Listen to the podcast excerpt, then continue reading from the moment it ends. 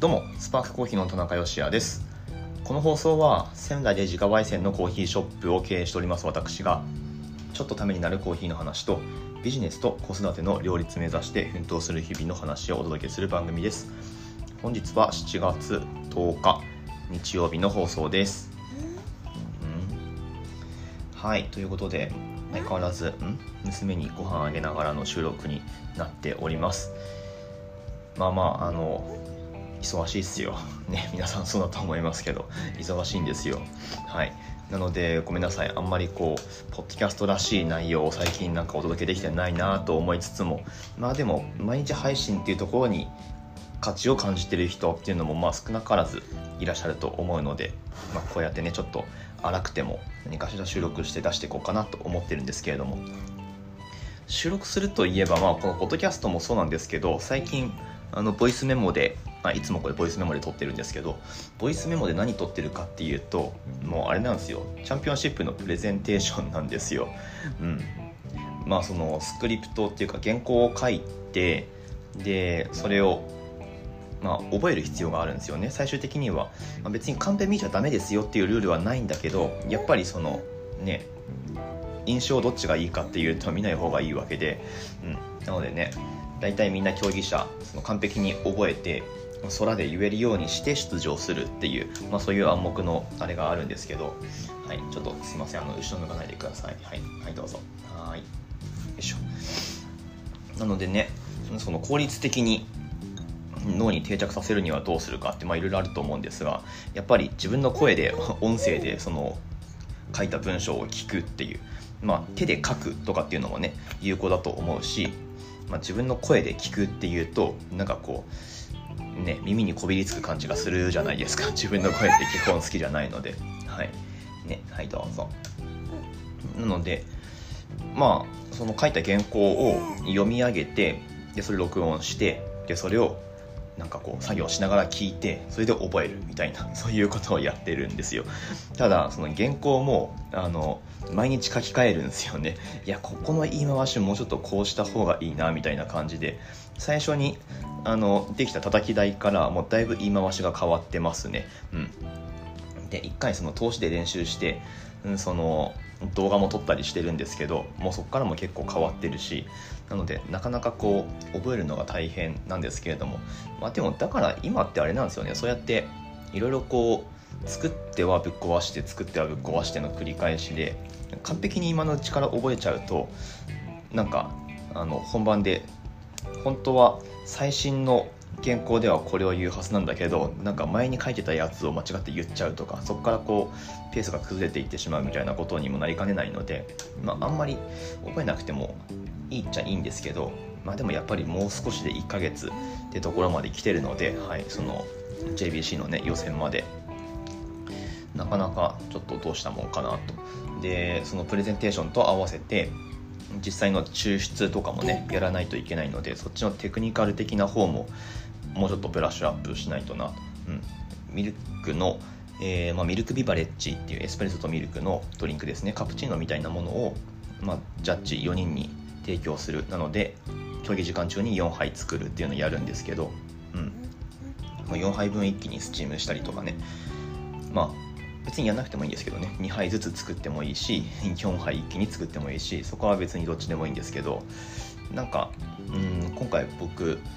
4杯一気に作っちゃう感じにしようかなと思ってるのでまあその練習とか、うん、とかね。まあ本当本当いろいろですよ。あのそれだけじゃなくって、うんまあ、この間もちょっと話しましたけどスケジュール調整とかいろいろこう多岐にわたるので、まあ、本当こうマネジメント能力が養われるなっていう大会に出るとそんなことを思うわけなんですが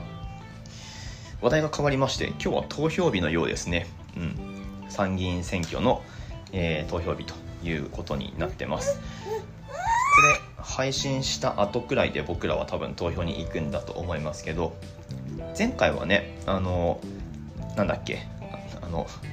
白票じゃなくて何て言うんですかね投票箱に何も入ってませんよっていうのを一番最初に会場に着いた人が確認するっていう、まあ、そういうことをお願いされるんですけどそれ狙っていったんですよ前回。あのなんかそういう放送回あると思うのでぜひ探ってあえっと辿って聞いてみてください。その一番乗りになるためのあの会場に着くまでのデッドヒートっていうのがね実はありましたんであのおじいちゃんとこう早歩きでどっちが先に着くんだみたいな、えー、そんなことをやったこともありました。今日は多分一番乗りは別に目指さないと思うんですけれどもまあまああの投票には行ってこようと思います。やっぱねあのなんか未来良くしたいと思ったらでもそれってこうちゃんとルールにのっとってやる必要はまああるよねっていうまあ今んとこ僕はそういうふうに考えてます。なのでうん。なかなかねその宮城県で立候補してる候補者その宮城県の選挙区で言ったら必ず候補者の名前を書かなきゃいけないじゃないですか。誰かしら。別に自分の考えと100%一致しなくってもまあまあでもこの人ならいいかなっていう人をどうにか選ばなきゃいけない。あるいはいやこいつだけは絶対嫌だっていう人を当選させないために違う人の名前を書くとかね。もうなんかそういう消去法的な投票の仕方はあんまりしたくないんですけどまあどっちかっていうと僕今回後者の方ですね。うん。ちょっとあまりにも選択肢がなさすぎると そういう感じに、えー、思えるので、まあ、誰がどうとかは別にここでは言いませんけれどもはい。まあそれでも、うん、あの1票投じてこようかなと思っています。比例代表の方はね本当に選択肢が広いのであのまあもう今更言ってもあれですけど比例代表の方は個人名書こうと思ったらたくさんいらっしゃるじゃないですか。何十人何十人だよな。何十人っていらっしゃるので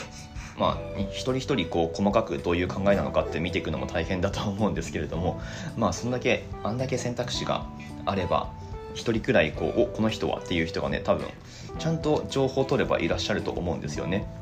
とはいえ僕もあんまりちゃんと情報を取ってないので、えー、じゃあどういうふうに決めるかっていうともともとちょっと応援してる頑張れって思ってる、えー、政治家の方が推してる人その人に投票しようと思ってます。はい、なので、まあ、そういう選び方も一つありなんじゃないかなとそんな感じですね。あとは選挙とコーヒーで言ったら、まあ、なんかねあの選挙行ったよっていう証明をしたらお店の方で何かしらサービス受けられますみたいなものもあるみたいですけれども、うんと、僕は僕のお店では特にそういうのないんですがまあでも皆さん投票に行きましょうねと、うん、そういう気持ちはもちろんあります。で、えー、その実選挙のたびになんだかんだ選挙のたびに僕らってお店のアカウントで行ってきたよっていうのをシェアしてるし、うん、まあそういう振る舞いがねあのちょっとなりともその投票行動ってことにえー、と結びつけばいいなとは思っています。まあ、ちっちゃくても影響力ってもちろんゼロではないと思うので、はいまあ、そのくらいのことはやってますよという感じですね。うん、なんだかんだ僕は多分選挙権得てからこう放棄をしたってことはないですね。まあこれ当たり前だとは思いますけど当たり前だと思うんだけどでも投票率ってねいつも40%くらいでしかも僕ら今30代後半ですけど30代ってなるとまあどうなんでしょうねっていうところで、うん、当たり前本当は当たり前なんだけどでもその実そうではないっていうところで。なので、まあ、ちゃんと毎回言ってますよっていうのをあのしっかり言っていくっていうのは一つあの ちょっとなりともねプラスに社会にとってはプラスに働いてるのかなっていうふうには、えー、思うようにしてますけれども。はい、いかがでしょうか、まあ、コーヒー無料にしたりとかねあのいろいろやられてるところはあるし、まあ、それぞれ何かしら活動されてるっていうのはいいんだと思います。ただなんかやるんだったらねもうちょっとお店側のメリットっていうのをきちんと、えー、デザインしたいなっていうふうに思っていてなので僕はなんかお店でサービスしたりとか別にしないんですけど投票してきたからといってそれ普通のことなので、うん。まあ、ただねあの例えばまあもっとぶっ飛んだやり方だとはい、えっ、ー、とちょっと途切れましたけれども何でしたっけ？えっ、ー、とお店側のメリットになるような何かってことで言ったらそうお店を投票所にしちゃうとかね、うん、なんかお店を投票所として登録できるようにするとか。ってすると近くの人たくさん来るような気がしません？そうでもないかな？まあでもその登録料で、まあ、例えば5万円支払ったとしてで当日めっちゃ人来て20万の売り上げ取れましたみたいなね、まあ、そういうことになればいいのかもしれないですけれどもまあでもあんまり良くはないかな、うん、そもそも現状であれか小学校が投票所になってることが多いので今現在小学校の近くにお店出してるとかっていうところはまあ明日はちょっとにぎわうのかもしれないですね。はい。まあまあそんなことで今日選挙ということで僕はねこれから投票に行ってくると思うんですけれどもまあ皆さんも、えー、投票行きましょうと。いう感じで今日はこれで終わっていこうかなと思います。はい。引き続きコーヒーの話題を、え、お届けしていくこの番組なんですけれども何か質問とかありましたらぜひお寄せください。スタンド FM でも Twitter の方でも構いません。どしどし、えー、コミュニケーション取ってみてください。スパークコーヒーのオンラインストアは楽天市場に出店しております。放送の詳細欄にリンクが貼ってありますのでこちらからもぜひオーダーお待ちしております。購買行動っていうのはまあニアリーイコールで投票行動みたいなもんですからね。はい、えー、スパークコーヒーにぜひ1票お寄せいただければと思っております。ということで明日の放送でまたお会いしましょう。美味しいコーヒーで一日が輝く。Good Coffee Sparks Your Day スパークコーヒーの田中でした。